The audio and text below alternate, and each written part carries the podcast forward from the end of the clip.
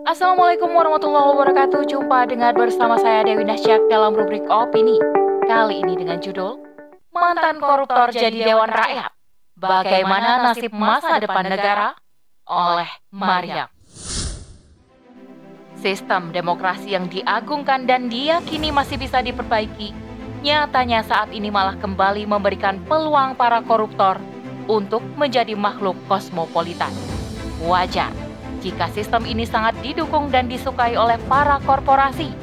Sebab sistem yang lahir dari asas sekularisme malah memberikan ruang dan kesempatan untuk mereka bermain dengan kepentingan demi menghasilkan materi. Selengkapnya, tetap di podcast Narasi Pos Media.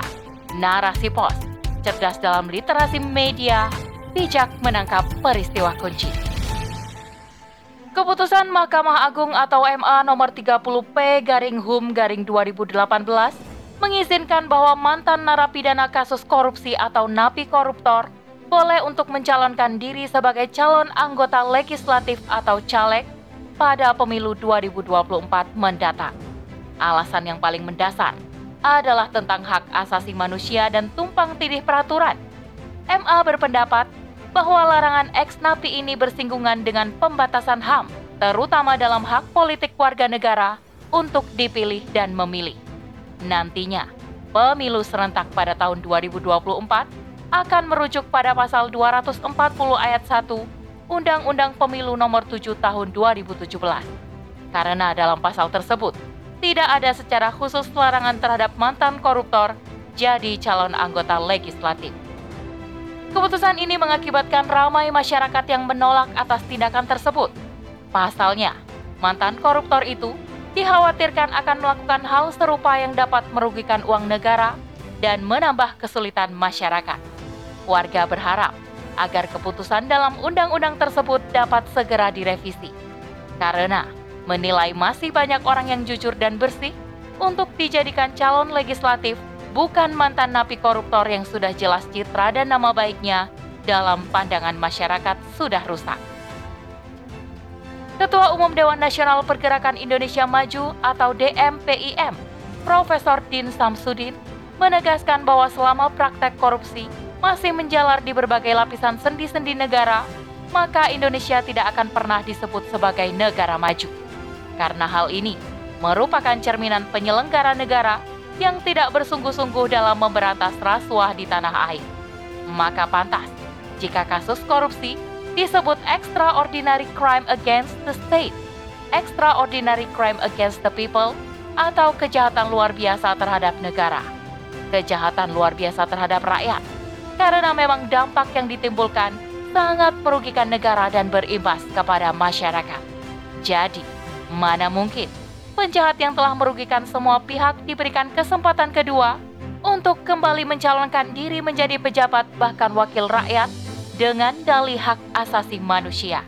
Meskipun praktek korupsi dilakukan per individu, namun sebenarnya kejahatan ini bersifat sistemis. Artinya, memang kejahatan ini subur karena didukung oleh sistem yang ada. Munculnya kasus-kasus korupsi ini sangat berkaitan dengan para cukong politik atau investor yang selalu bermain pada setiap momen pemilihan politik dan pemilihan pejabat negara, termasuk anggota dewan dan kepala daerah. Cukong-cukong politik ini tidak lain adalah para konglomerat yang mempunyai kepentingan untuk mengintervensi proses pemilihan karena memang ada kebutuhan akan keberlangsungan bisnis-bisnis yang mereka punya dari kekuasaan. Merekalah yang memasok kebutuhan dana partai politik dan para pemburu kursi parlemen yang bertarung di ajang-ajang pemilihan pesta politik. Inilah memang realita penerapan kekuasaan dalam sistem demokrasi yang meniscayakan kolaborasi penguasa dan pengusaha, yakni korporatokrasi, dan menjalin hubungan simbiosis mutualisme untuk memberikan penguasa kursi kekuasaan dan kebijakan yang bisa menguruskan dengan membantu monopoli pengusaha negeri ini memang tidak akan pernah maju karena sejak awal telah salah dalam memilih langkah penerapan sistem yang diberlakukan untuk mengatur pembendaharaan negara. Sistem demokrasi yang diagungkan dan diyakini masih bisa diperbaiki, nyatanya saat ini malah kembali memberikan peluang para koruptor untuk menjadi makhluk kosmopolitan. Wajar jika sistem ini sangat didukung dan disukai oleh para korporasi. Sebab sistem yang lahir dari asas sekularisme malah memberikan ruang dan kesempatan untuk mereka bermain dengan kepentingan demi menghasilkan materi. Paham sekuler yang melahirkan liberalisme membuat aturan yang berlaku tidak jelas standarnya dan syarat dengan berbagai kepentingan. Sistem yang menistakan aturan agama dalam kehidupan menjadikan mekanisme demokrasi sebagai pembuatan aturan dan jalan untuk memuluskan kepentingan terutama bagi mereka yang telah disokong dana banyak dan akhirnya bisa duduk di kursi kekuasaan. Maka, jalan keluar yang perlu ditempuh bukan hanya memangkas kasus korupsi, karena praktik masalah ini hanyalah masalah cabang yang terus berulang. Inti dan akar permasalahannya ada pada sistem yang diterapkan saat ini, yakni demokrasi sekuler. Negeri ini akan bisa menjadi negara maju jika meninggalkan sistem demokrasi yang bukan dari aturan Allah Subhanahu wa taala, melainkan dari aturan yang dibuat manusia demi kepentingan pribadi dan menerapkan sistem yang berlandaskan Al-Qur'an dan As-Sunnah, yakni sistem khilafah Islamiyah yang telah membuktikan dalam rekaman jejak sejarahnya dapat mengatasi setiap problematika kehidupan baik dari segi politik, ekonomi, pendidikan, dan lain sebagainya dalam sistem Islam. Haram hukumnya melakukan korupsi, suap, dan kecurangan. Mereka akan mendapatkan sanksi yang tegas. Hukuman yang keras ini bisa berupa publikasi, stigmatisasi, peringatan, penyitaan harta, pengasingan, cambuk, hingga hukuman mati.